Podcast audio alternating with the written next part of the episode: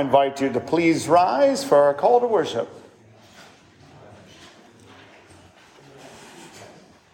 For the call to worship, I'll be reading Psalm 45, verses 6 and 7.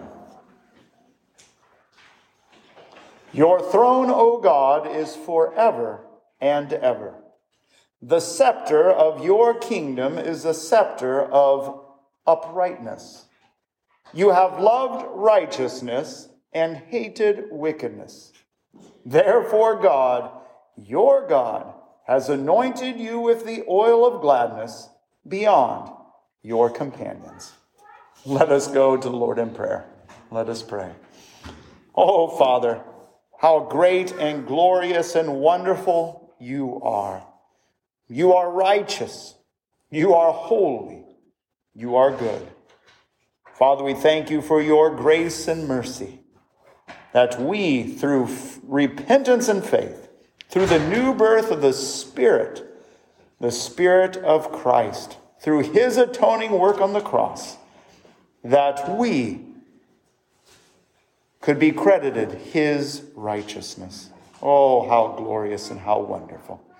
Father, we pray that you'd enable us to give you all thanks, praise, glory, and honor now and forevermore. In Christ's name, amen. Grace to you and peace from God our Father and the Lord Jesus Christ. I invite you to sing with me number 247. We praise you, O God, our Redeemer, Creator.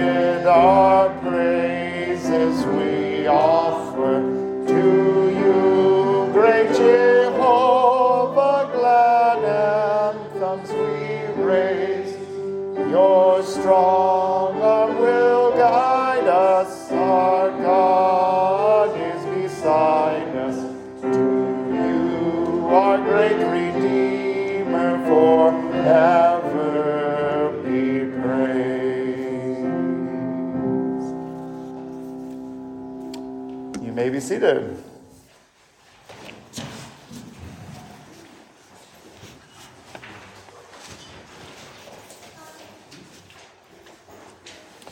For in preparation of our time of confession of sin and declaration of pardon, I will be reading from the law. I'll be reading from Jeremiah chapter 10, verses 14 through 16.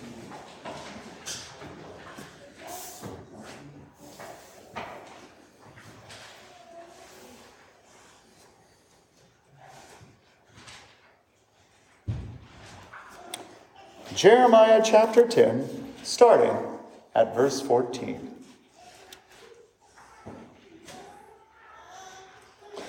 Every man is stupid and without knowledge. Every goldsmith is put to shame by his idols, for his images are false, and there is no breath in them.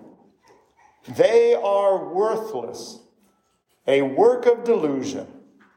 At the time of their punishment, they shall perish. Not like these is he who is the portion of Jacob.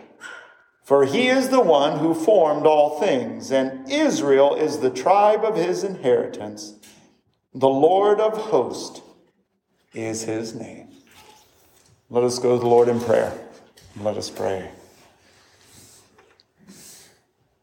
Oh, Father, how good and gracious and loving you are. Father, again, how amazing is your grace and mercy to us. While we were yet sinners, enemies to you, holding you in derision, with nothing but enmity, rebellion, and hatred of you and your word. Creating idols, chasing after the things of creation, the things of this fallen world, rather than desiring you and your truth. While we were in such a state, dead, enslaved, when we had rendered ourselves worthless through lies and deceptions, you pierced our darkness with the light of your Son, Jesus Christ, with the gospel of your Son, Jesus Christ, crucified. He as our righteousness, He as our holiness, where forgiveness, reconciliation, redemption can be found in Him.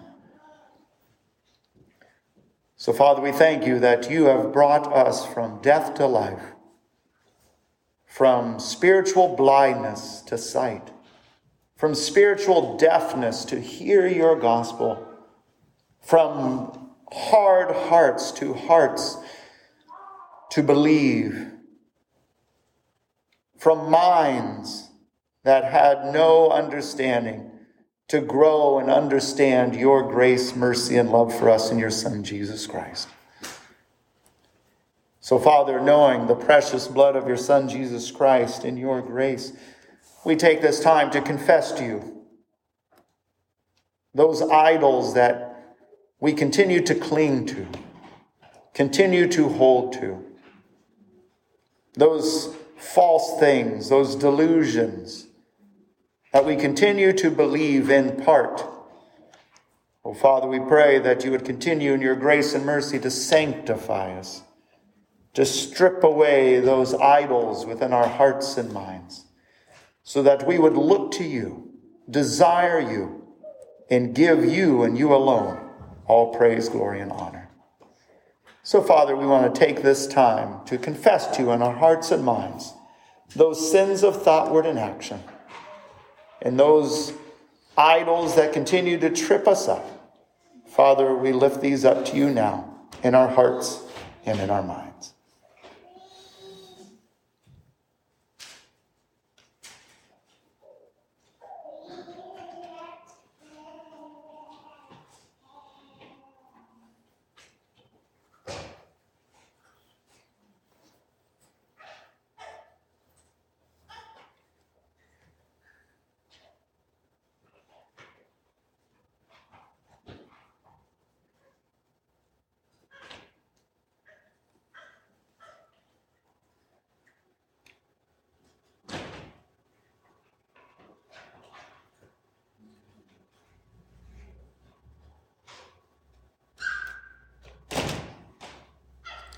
Oh, Father, we thank you. We thank you that in your Son, Jesus Christ, there is complete forgiveness and pardon of sin.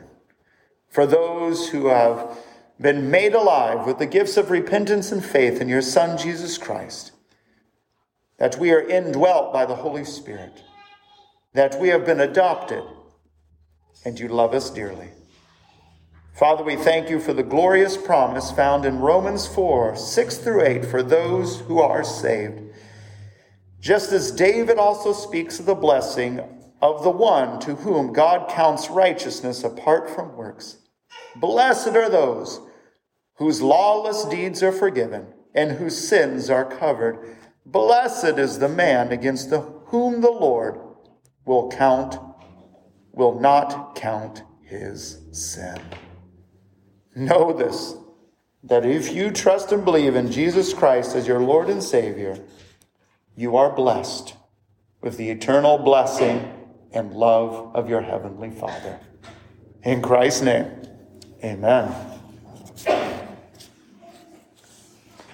For our confession of faith, I'd like you to please rise and read with me. You'll find this in your bulletin. Romans chapter 4, verses 13 through 17.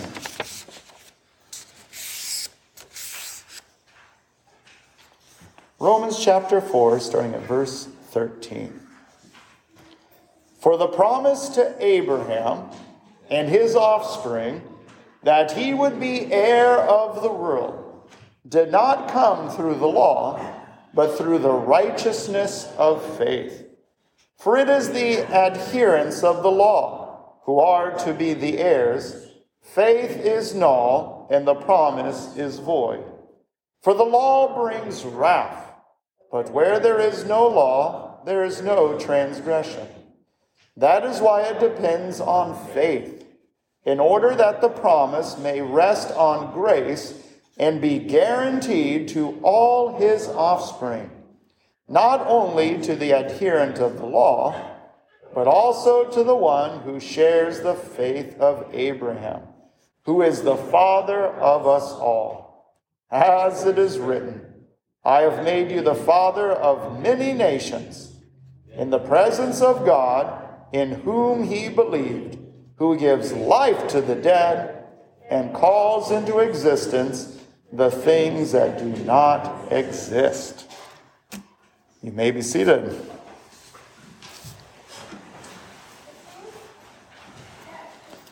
Let us go into our time of prayer. Let us pray. Oh, Father. How wonderful it is to know that we can trust you. You, you are our fortress, our strength, our strong tower. You who created the heavens and earth and all that fill them. Oh, Father, you are all powerful, all sovereign, all knowing. So, Father, we pray that you would continue to remind us, continue to grow us in understanding that we can trust you in all things, that we could place all our faith, all our hope, all our confidence in your Son, Jesus Christ, that through the power of the Holy Spirit that dwells within us, that we have been set free from sin, death, the devil, that we no longer have any condemnation or wrath, for you have made us your children. So, Father, we pray that in this freedom, you would continue to grow us, to sanctify us, to discipline us, that we would grow up into the likeness of your Son, Jesus Christ. Oh, Father, we thank you for your Son, Jesus Christ, the great shepherd of the sheep for he has promised to guide us and lead us. Father, we thank you that for those who have your love in your Son, Jesus Christ, that there is nothing that can separate us from that love. Oh, Father, how wonderful and good you are. So, Father, we do pray that you would continue Continue to fix our eyes on your Son, Jesus Christ, to things above, not things below. This world is perishing. The things of this world are perishing.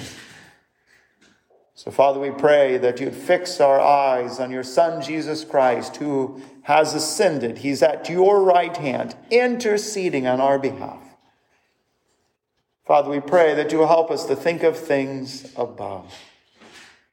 Oh, Father, we pray that as you continue to use us in this world as ministers of reconciliation, proclaiming your gospel, displaying your love, Father, we pray that our blessed hope would always be fixed and centered on the return of your Son, Jesus Christ, the new heaven and new earth, the Zion, heavenly Zion. Oh, Father, we thank you for your grace and mercy. Father, we do pray for our brothers and sisters in Christ through the world, those who are in the midst of persecution, opposition, those who are in areas where there are wars and terror continues to reign, where there's devastation. Oh, Father, we pray for your church. We pray for your church in Afghanistan, Iran and Iraq, Syria. Father, we pray for your church in North Korea. Father, I pray again for the church in northern Nigeria, experiencing such hostility and conflict from, from Islamic extremists of the north, continuing to raid villages. Father, we pray that you will help those churches, grow them in your strength, fix them in your love. Help them, O Lord. Father, we do pray that you would just continue to lead us and guide us. Help us, Lord, to be bold in proclaiming your gospel, lifting it up, Oh, Father, we pray that you will help us to pick up our cross and follow. Help us to fear no one or nothing of this world, but to look to you and your love. Father, we do pray for those who are in positions of power and authority over us. We pray for wisdom and guidance and understanding. Father, we lift up to you those who lead within our church here. Father, we lift up to you those who serve in so many ways. Father, that, that you would lead and guide us in your word and truth, that we would hunger and desire for you and seek about doing your work of equipping the saints for ministry. Oh, Father, we pray that you'd unify our congregation of one heart and one mind, striving side by side for the gospel. Father, we pray that you would protect us from the many wolves and false teachers and false teaching seeking to bring division, confusion, deception. Oh, Father, we pray that you would focus our hearts and minds on the authority of your word, breathed out by you. For there is one Lord, one faith, one baptism, one gospel of your Son, Jesus Christ crucified, one authority your word. So, Father, we pray that you'd continue to grow our hunger and desire to know your word, speak your word, live according to your word, to the power of the indwelt Holy Spirit. Father, we do continue to pray for those who are in a time of need. Father, we do continue to lift up to you the Ocampo family for continued healing and strength for them, for recovery. Father, we pray for Alex, for his illness, for healing and strength and comfort. Father, we pray for Marcia and Doug. Father, we pray that you continue to comfort and strengthen them. Help them, O Lord. Just continue to fix their hearts and minds and eyes on your Son, Jesus Christ. Grow them in your peace. Father, we just look to you. We thank you for your grace and mercy and love.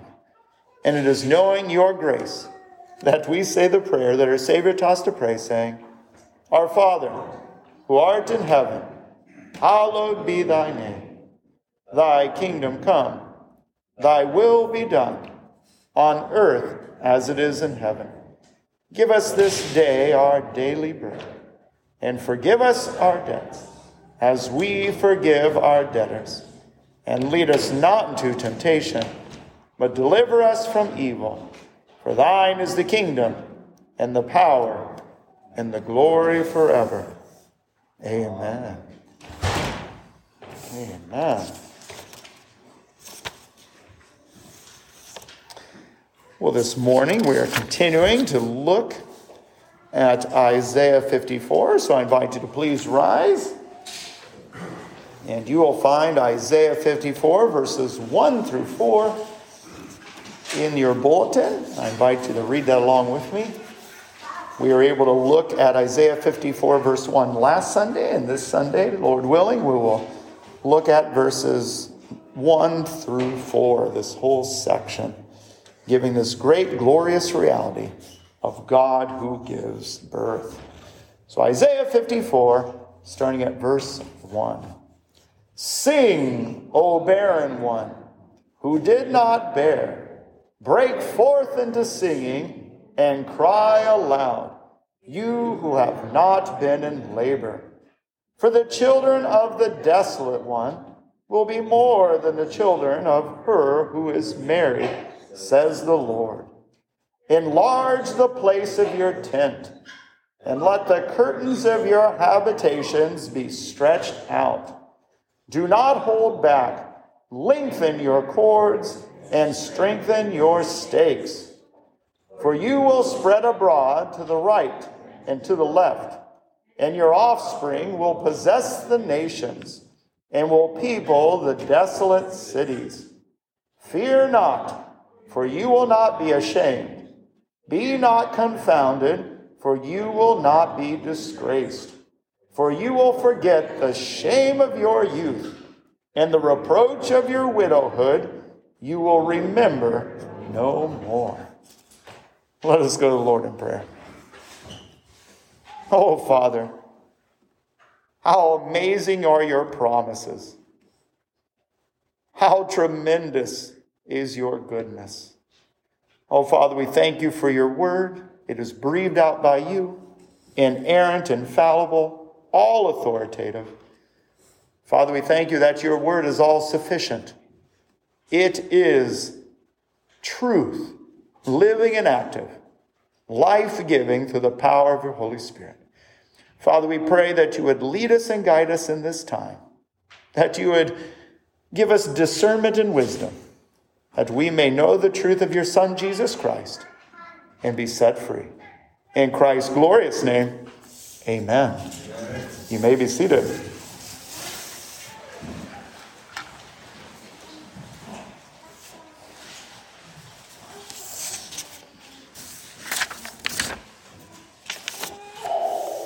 Last Sunday, we were able to look at verse 1. We see where verse 1 of Isaiah 54 goes from the great, high, glorious passage of Isaiah 52, verse 12, through Isaiah 53, verse 13. And then that high, great, glorious passage of the Old Testament, you see the great, glorious reality of Jesus Christ crucified. Jesus Christ crucified. The only hope, the only way of life, eternal life, peace, forgiveness, everything that is good and right, the only means of the great and glorious promises of God is in, by, and through this servant who will be pierced, crushed, who will bear the iniquities, who will pay for the transgressions, who will drink down the full cup of the wrath of his heavenly Father, so that not a drop is left for those who receive his righteousness, who receive his holiness. Credited imputed, reckoned to those who deserve nothing but the holy, just wrath of God. This is the great, glorious reality of Isaiah 52. Isaiah 52, verse 12, and through Isaiah 53, verse 13. So, what's amazing about this, as we looked at last time, is what is the first word given? What is the command? And what is the response of Isaiah 54 to that great and glorious reality? Sing, rejoice, give God all the praise, glory, and honor, is what's being depicted. Why? Because God has done what only He would and could do.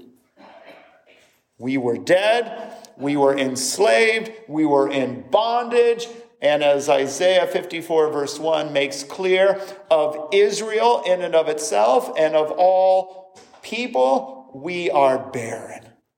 To produce any works, any righteousness, any goodness in and of ourselves that would make us right with God. So that's why God receives all praise, all glory, all honor, and that's why we boast in Him and in Him alone. Because He has done it all. All to Him we owe. So that's what Isaiah 54 1 made clear. Sing, O barren one, O barren one who did not bear, break forth into singing and cry aloud, you who have not been in labor, for the children of the desolate one will be more than the children of her who is married, says the Lord. And we saw that first and foremost, that is speaking of God's people, Israel, who were, God creates from an elderly barren couple, he creates a people miraculously, and yet they produce children of wickedness and rebellion. So, Isaiah 54 1, verse 1, we saw this reality earlier in Isaiah 1. Here in Isaiah 1, the verdict rendered against those who so clearly displayed themselves as barren and as desolate when it came to obedience to God and his covenant. Isaiah chapter 1, verse 2. First, we see where God, through his prophet, is calling all of creation to testify to this reality. Isaiah chapter 1, verse 2 Hear, O heavens, and give ear, O earth. For the Lord has spoken. And here's the verdict of God through Isaiah to Israel. Children have I reared and brought up, but they have rebelled against me. Verse 4 Ah, sinful nation, a people laden with iniquity, offspring of evildoers children who deal corruptly. They have forsaken the Lord. They have despised the Holy One of Israel. They are utterly estranged. They have completely separated, removed, turned away, abandoned the truth of God, who is their heavenly Father. That's what this is depicting. Verse 9, then you have the ultimate verdict rendered. If the Lord of hosts had not left us a few survivors, here's this understanding of the remnant woven throughout the scriptures, this, this remnant. Like Noah and his wife and his three sons and three daughter in laws were the only ones spared during the plug, the, during the flood. That's that remnant. Like Elijah, who thought he was alone, the last follower of God. And God says, No, no. I have kept 7,000 from bending the knee to Baal. That's that remnant. I could go through the wanderings in the wilderness, and through it all, you have remaining Joshua and Caleb and Moses and Aaron, and the vast majority, like corpses lying in the wilderness. You have this understanding of this remnant. And that's what verse 9 says. If the Lord of hosts had not left us a few survivors, and this is speaking of the coming Babylonian captivity, where the vast majority of Jerusalem and Judea and the surrounding cities will be destroyed. And the vast majority of people will be put to the sword, and there will be but a few survivors that will be left and taken into Babylonian captivity, and a few then who will be returned to rebuild. Again, verse 9 If the Lord of hosts had not left us a few survivors, we should have been like Sodom and become like Gomorrah. Because of the unrighteousness, idolatry, covenant breaking, rebellion of God's people, none of them deserved eternal life. None of them, in and of themselves, could keep the law and could be righteous where they could fulfill the promises of God in their strength and their ability according to their power. That's why verse 10 of Isaiah 1 says, Hear the word of the Lord speaking to his people, you rulers of Sodom, give ear to the teaching of our God, you people of Gomorrah. So last week we looked where Isaiah 54, verse 1, pointed back to Abraham and Sarah, where God was making clear, no, I will not bring about my plan of redemption and fulfill my promises through Ishmael. Because Ishmael was your working according to blood, according to the will of the flesh, and according to the will of man. Remember, that's John chapter 1, verses 9 through 12. And God makes clear that is not how he works. He does not work through the blood. He does not work through the will of the flesh. He does not work through the will of man, but he works by sending his son. He works by calling and drawing by giving people the gift of repentance and faith. And he's going to do this of every tribe, nation, language, and people. And that's why God says it is through Isaac, the child of the promise, that he will bring about the birth of his people. So again, sing, O barren one who did not bear. We see where first that's speaking of Abraham and Sarah, but also it's speaking of Israel as a whole. Even though Israel had received the law, they had received the prophets, they had received the covenants and all of God's promises, they could not keep the law. They could not keep the law. In and of themselves, they rendered themselves worthless, helpless, and hopeless through idolatry and immorality. So it's a powerful statement in verse 1 when God says, But you will sing. You will sing and cry aloud because though they could not labor and they could not bear, God will send his son to labor for them. It's the substitutionary atonement of Jesus Christ. It's the work of Christ on the cross that brings about the new birth that comes through the Holy Spirit applying the labor of Christ. Christ paying the penalty of the sin. Christ satisfying the holy just wrath of God on behalf of all those whom God will draw and call to be his children. Jesus is the one who labors and the one who bears.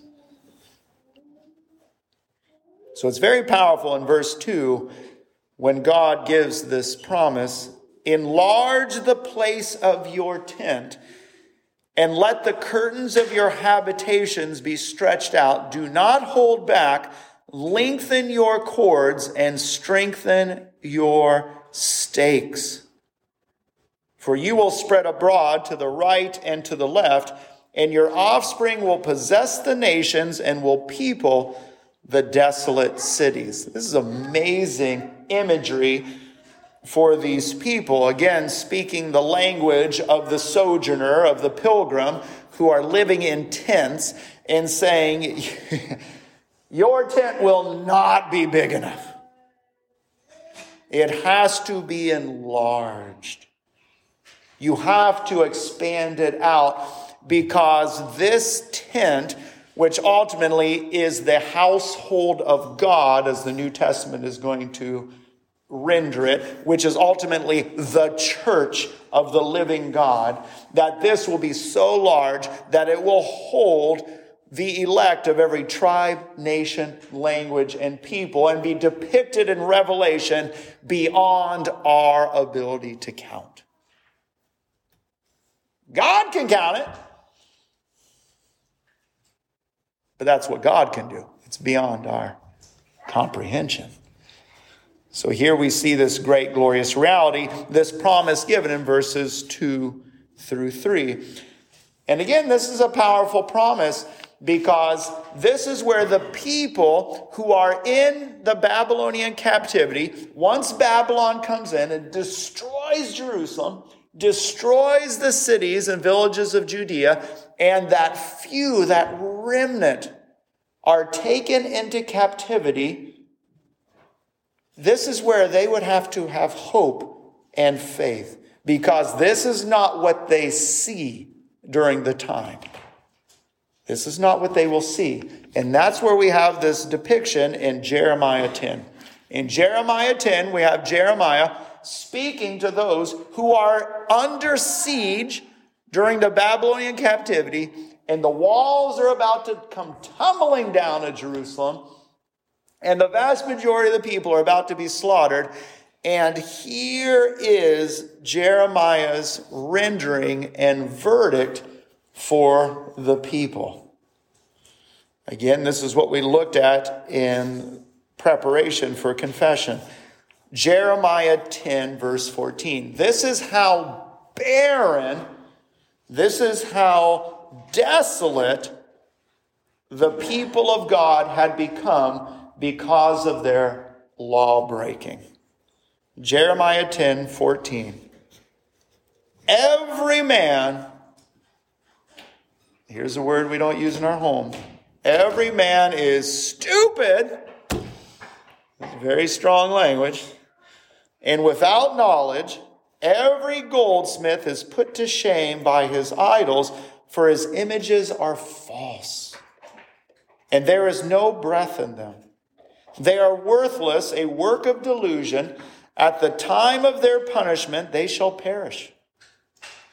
Not like these is he who is the portion of Jacob, for he is the one who formed all things, and Israel is the tribe of his inheritance. The Lord of hosts is his name. So we here we have this verdict that because of their idolatry, because of their immorality and rebellion, the people of Judah have rendered themselves worthless through idolatry.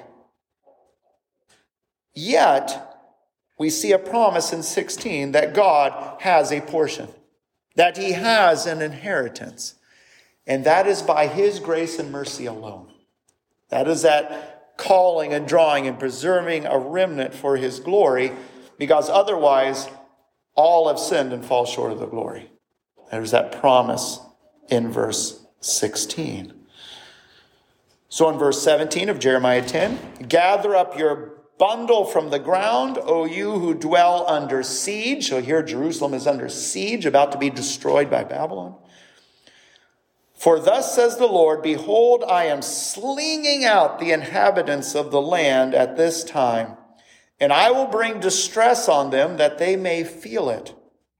Woe is me because of my hurt. This is the response of those who will be thrown out, taken into captivity, or scattered in the midst of the destruction. Woe is me because of my hurt. My wound is grievous.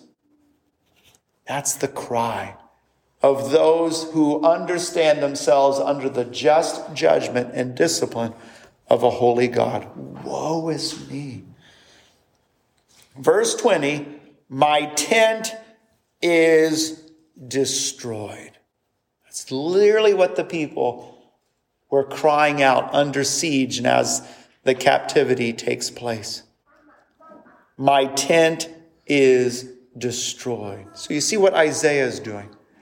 Isaiah is giving them this prophecy, placing this in the hearts and minds of those who will remember, those who will be kept to have hope even in the midst of the most dire devastation and destruction.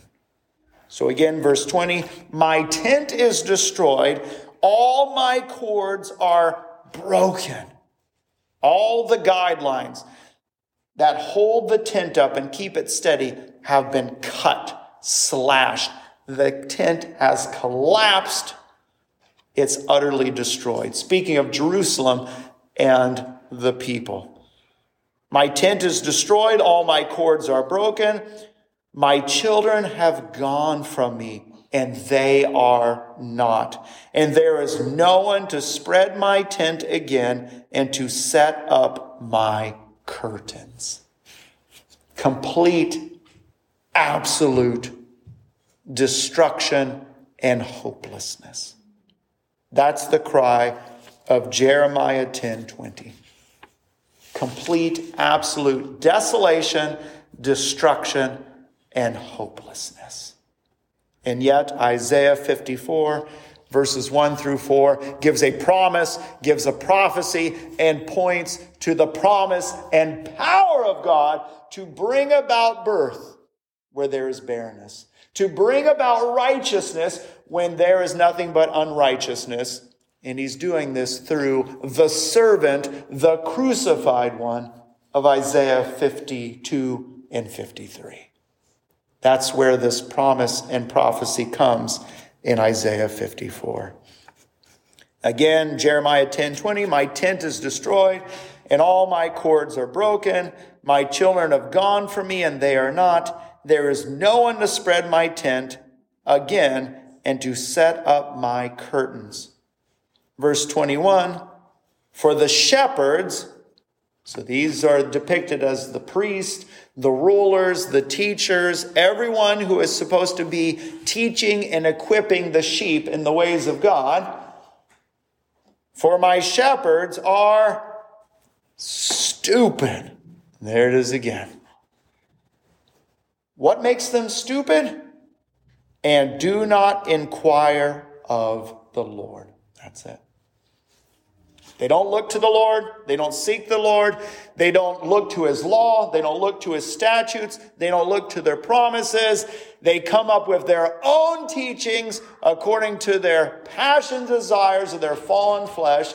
They come up with delusions and false things according to their corrupted minds, and they peddle to the people what they want to hear because that sells and they get gain and exploitation from that. That's the rendering of Jeremiah 10. So if that is how bleak things are, and that's how bleak they were under the siege, and once Babylon, Babylon destroyed the walls, destroyed Judah, and took into captivity, why? Because the people could put no trust in their goldsmiths. They could put no trust and hope in their shepherds. They could put no trust and hope in any of those who are supposed to lead and guide and instruct, because they had all become unrighteous. And that's why when you have the promise of Isaiah 54, where God says he alone will bring about righteousness, he alone will shepherd his people, he will send his good shepherd to lead and guide his people in the ways of the Lord. Again, Isaiah 54 just makes clear it applies the great glorious reality of Jesus Christ crucified and reminds the people he's your only hope. He's the only way. He's the only truth. He's the only salvation. That's what Isaiah 54 is emphasizing.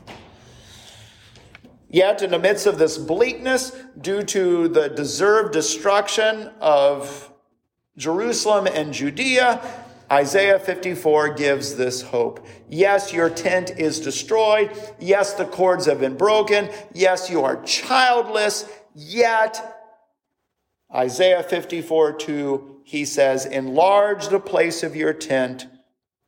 Verse 3 For you will spread abroad to the right and to the left, and your offspring will possess the nations and will people the desolate cities.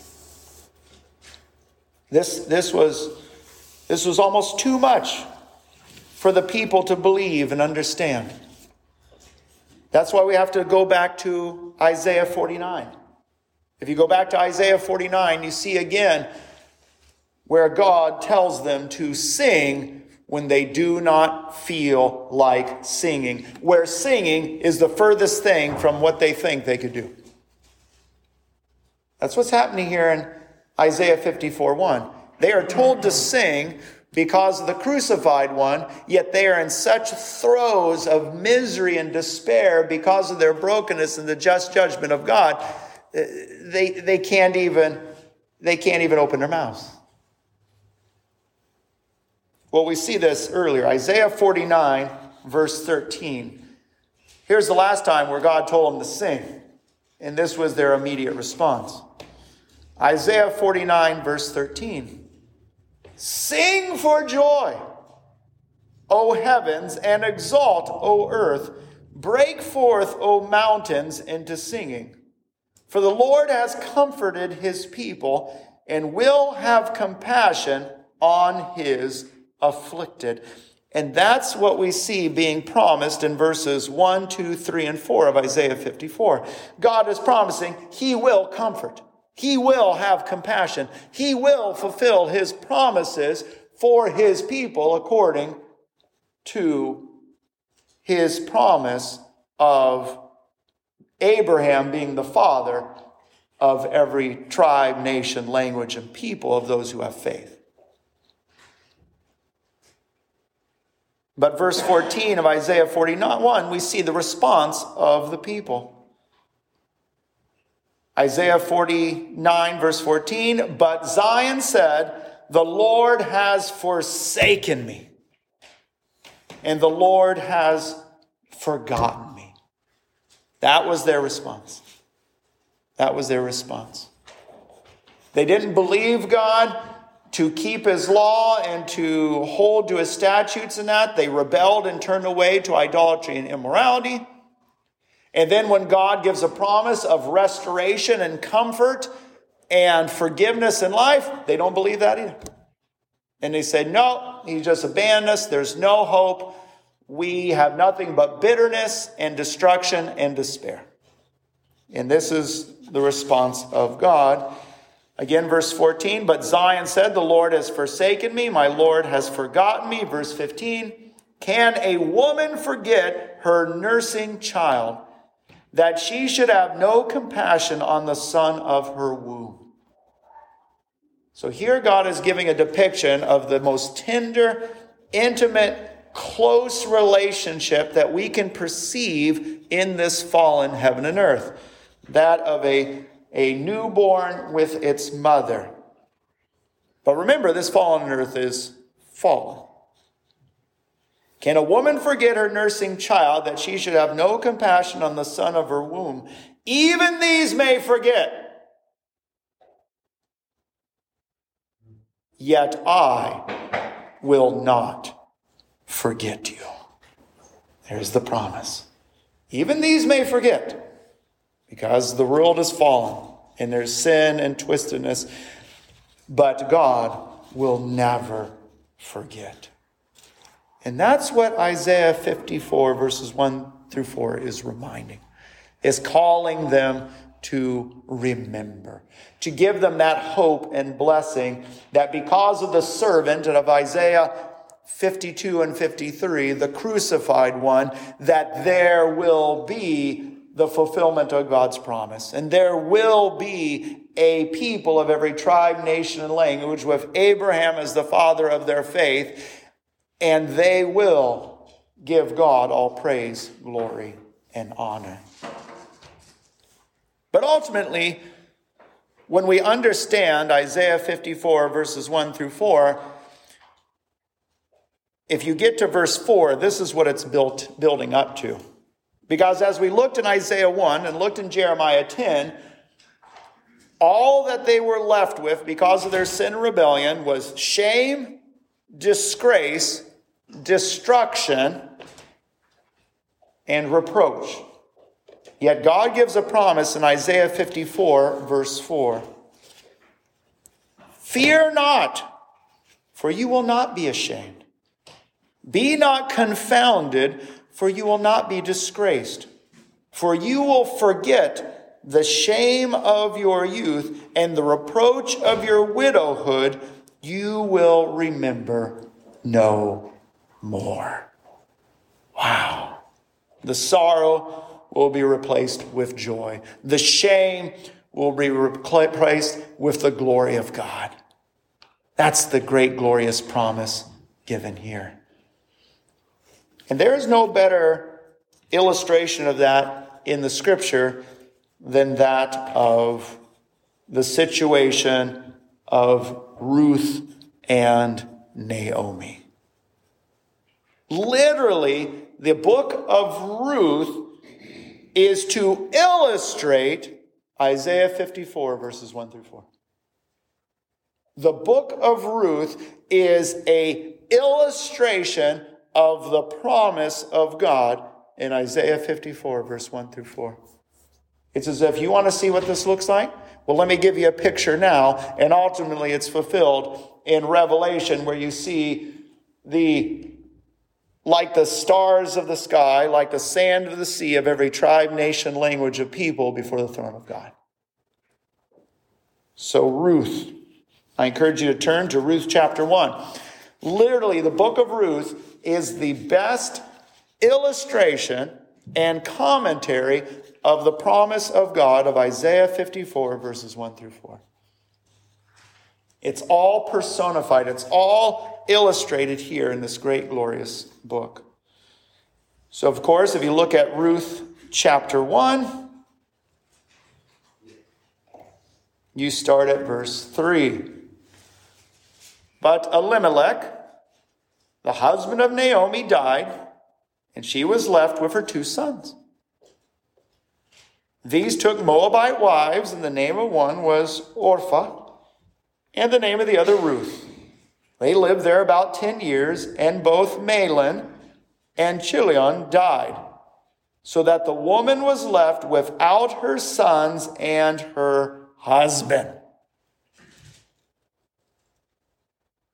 So she tells the daughters in laws, Go back. Go find husbands amongst your people my state is hopeless and nothing but devastation and destruction. Your only hope is to leave me and go find your own way. Verse 11. But Naomi said, Turn back, my daughters. Why will you go with me? Have I yet sons in my womb that they may become your husbands? Turn back, my daughters. Go your own way for I am too old to have a husband. If I should say I have hope, even if I should have a husband this night and should bear sons, would you therefore wait till they are grown?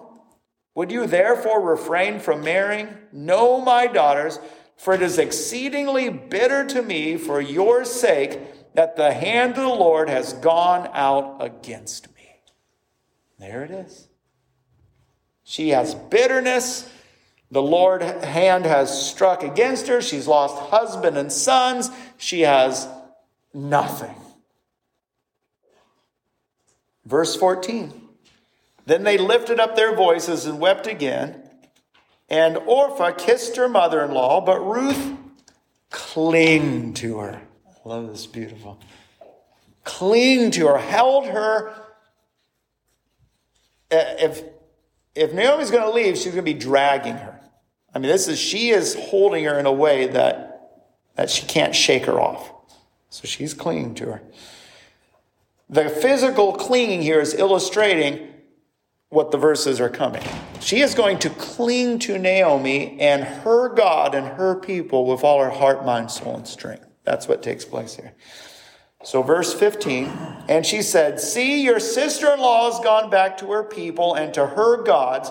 Return after your sister in law. Verse 16, but Ruth said, Do not urge me to leave you or to return from following you. For where you go, I will go, and where you die, I will die, and there I will be buried. May the Lord do so to me, and more also, if anything but death parts me from you. Your people shall be my people, and your God my God. Verse 18 And when Naomi saw that she was determined to go with her, she said no more. Now you go to Ruth chapter 4. Here's the fulfillment. Ruth chapter 4, verse 13. So Boaz took Ruth, and she became his wife. And he went into her, and the Lord gave her conception. And she bore a son. Then the woman said to Naomi, Blessed be the Lord, who has not left you this day without a redeemer. And may his name be renowned in Israel. He shall be to you a restorer of life and a nourisher of your old age for your daughter in law who loves you, who is more to you than seven sons, has given birth to him. That's literally Isaiah 54, verse, verse 1. Sing, O barren one who did not bear, break forth into singing, crying loud. For you have not been in labor, for the children of the desolate one will be more than the children of her who is married, says the Lord. Verse 16 Then Naomi took the child and laid him on her lap and became his nurse. And the women of the neighborhood gave him a name, saying, A son has been born to Naomi. They called him Obed. He is the father of Jesse, the father of David. There it is.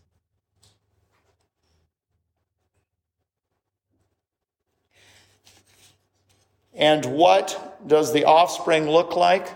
Promised from the father of Abraham through the line of David, who sits as the King of kings and Lord of lords.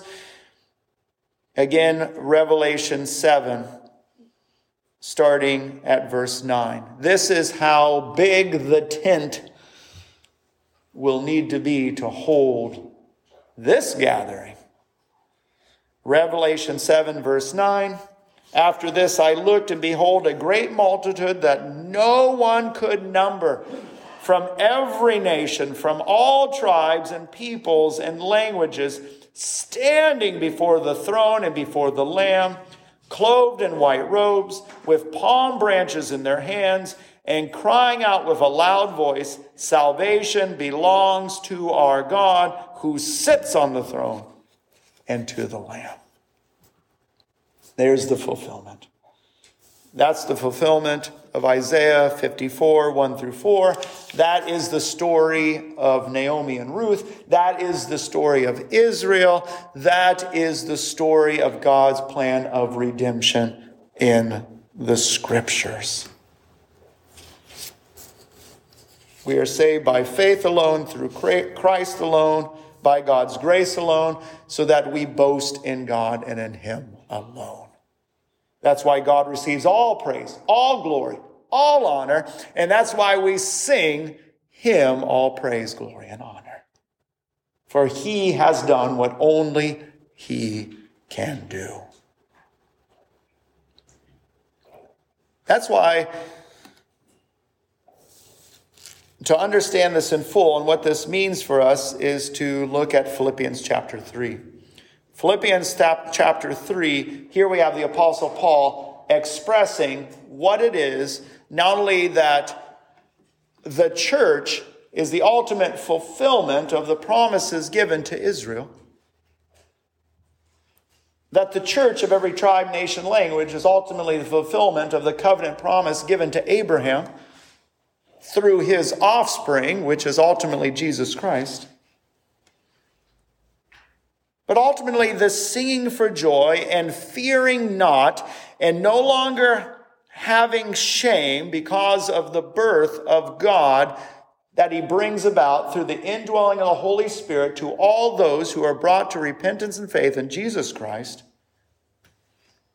This is what we see in Philippians chapter 3. Philippians chapter 3, verse 3. Here, the Apostle Paul is giving a contrast again with the Judaizers, the circumcision party, And those who are coming in to these young churches and trying to peddle self righteousness, works righteousness, and ultimately trying to peddle Ishmael to the people. And he keeps fighting against that distortion of the gospel. So, Philippians 3, verse 3 For we are the circumcision. And he's speaking to Jew and Gentile alike who worship by the Spirit of God and glory in Christ Jesus and put no confidence in the flesh. That's it. All our sinful flesh could produce is sin that brings forth death, spiritual barrenness. We cannot produce anything that brings about life in and of ourselves. The Apostle Paul made clear, verse 4 though I myself have reasons for confidence in the flesh. So if one could bring about their own salvation in any way according to the works of their flesh, Paul's saying he could have done it. If anyone could have done it, it was the Apostle Paul. That's what he says in verse 4. Though I myself have reason for confidence in the flesh also, if anyone th- thinks he has reason for confidence in the flesh, I have more. Verse 5 circumcised on the eighth day, of the people of Israel, of the tribe of Benjamin, a Hebrew of Hebrews, as to the law, a Pharisee, as to zeal, a persecutor of the church, as to righteousness under the law, blameless. Verse 7 But whatever gain I had, I counted as loss for the sake of Christ. Verse 8 Indeed, I count everything as loss because of the surpassing worth of knowing Christ Jesus my Lord. For his sake I have suffered the loss of all things and count them as rubbish in order that I might gain Christ and be found in him, not having a righteousness of my own that comes from the law, but that which comes through faith in Christ, the righteousness from God that depends on faith. That is what Christ accomplishes on the cross. That is what the Holy Spirit applies to all those whom God is calling and drawing and making alive. That is the new birth. That is the birth through the power of the Spirit that brings about the people of God that fulfills all of God's promises. When Christ alone is your righteousness, your salvation, and your hope, then you can do what Isaiah 54, verse 4 says. Remember Isaiah 54, verse 4? Fear not, for you will not be ashamed. Be not confounded, for you will not be disgraced.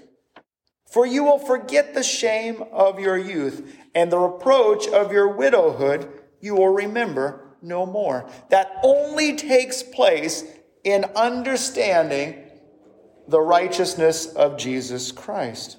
It's only by understanding Philippians 3, verses 3 through 9, that we can do what Paul does in verse 13. Brothers, I do not consider that I have made it my own, but one thing I do, forgetting what lies behind and straining forward to what lies ahead. There it is. I press on toward the goal of the prize of the upward call of God in Christ Jesus. That's why Paul says in Romans 8, for those who are in Christ Jesus, there is no longer condemnation. All our shame, all our disgrace has been removed. Our reproach has been removed. We are no longer estranged. We are adopted children. We are the bride of Christ. We are the children of the living God in whom he has placed the righteousness of his Son, in whom he dearly loves whom he is well pleased. That's why Hebrews makes the most amazing statements when it says that we can, with confidence and boldness, approach the throne of our Heavenly Father. Enter right in. That's the amazing grace. And that is the birth that only God can produce. And that's why He receives all praise, glory, and honor. Let us pray. Oh, Father, how wondrous you are. How gracious and mighty good and good you are. Father, we pray that you just continue to remind us. We once were lost, but now we're found. We were blind, but now we see. We were deaf, but now we hear. We were dead, but now we're alive. This is all due to you. So, Father, we pray that you would remind us to sing, to rejoice, to give you glory in all circumstances, knowing that there is nothing that can separate us from your love. In Christ's wonderful name, amen.